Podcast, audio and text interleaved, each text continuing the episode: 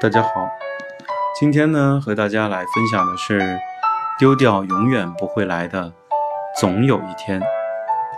通常买家电时都会附赠许多的配件，例如吸尘器附赠的从未用过的小吸嘴，不知道用处的螺丝与电缆线。我们会为了不时之需将这些配件保留下来。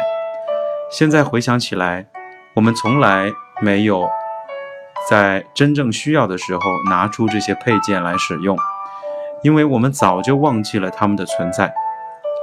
就连家电坏掉的时候一定会用到的保证书，我们也从来没有用过，所以一拿到就丢了。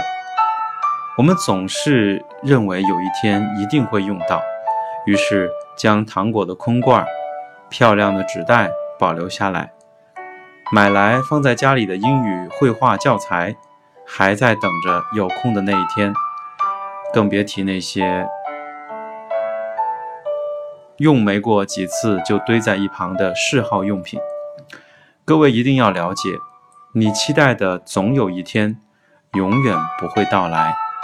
请丢掉现在不需要的物品，因为未来也不会用到。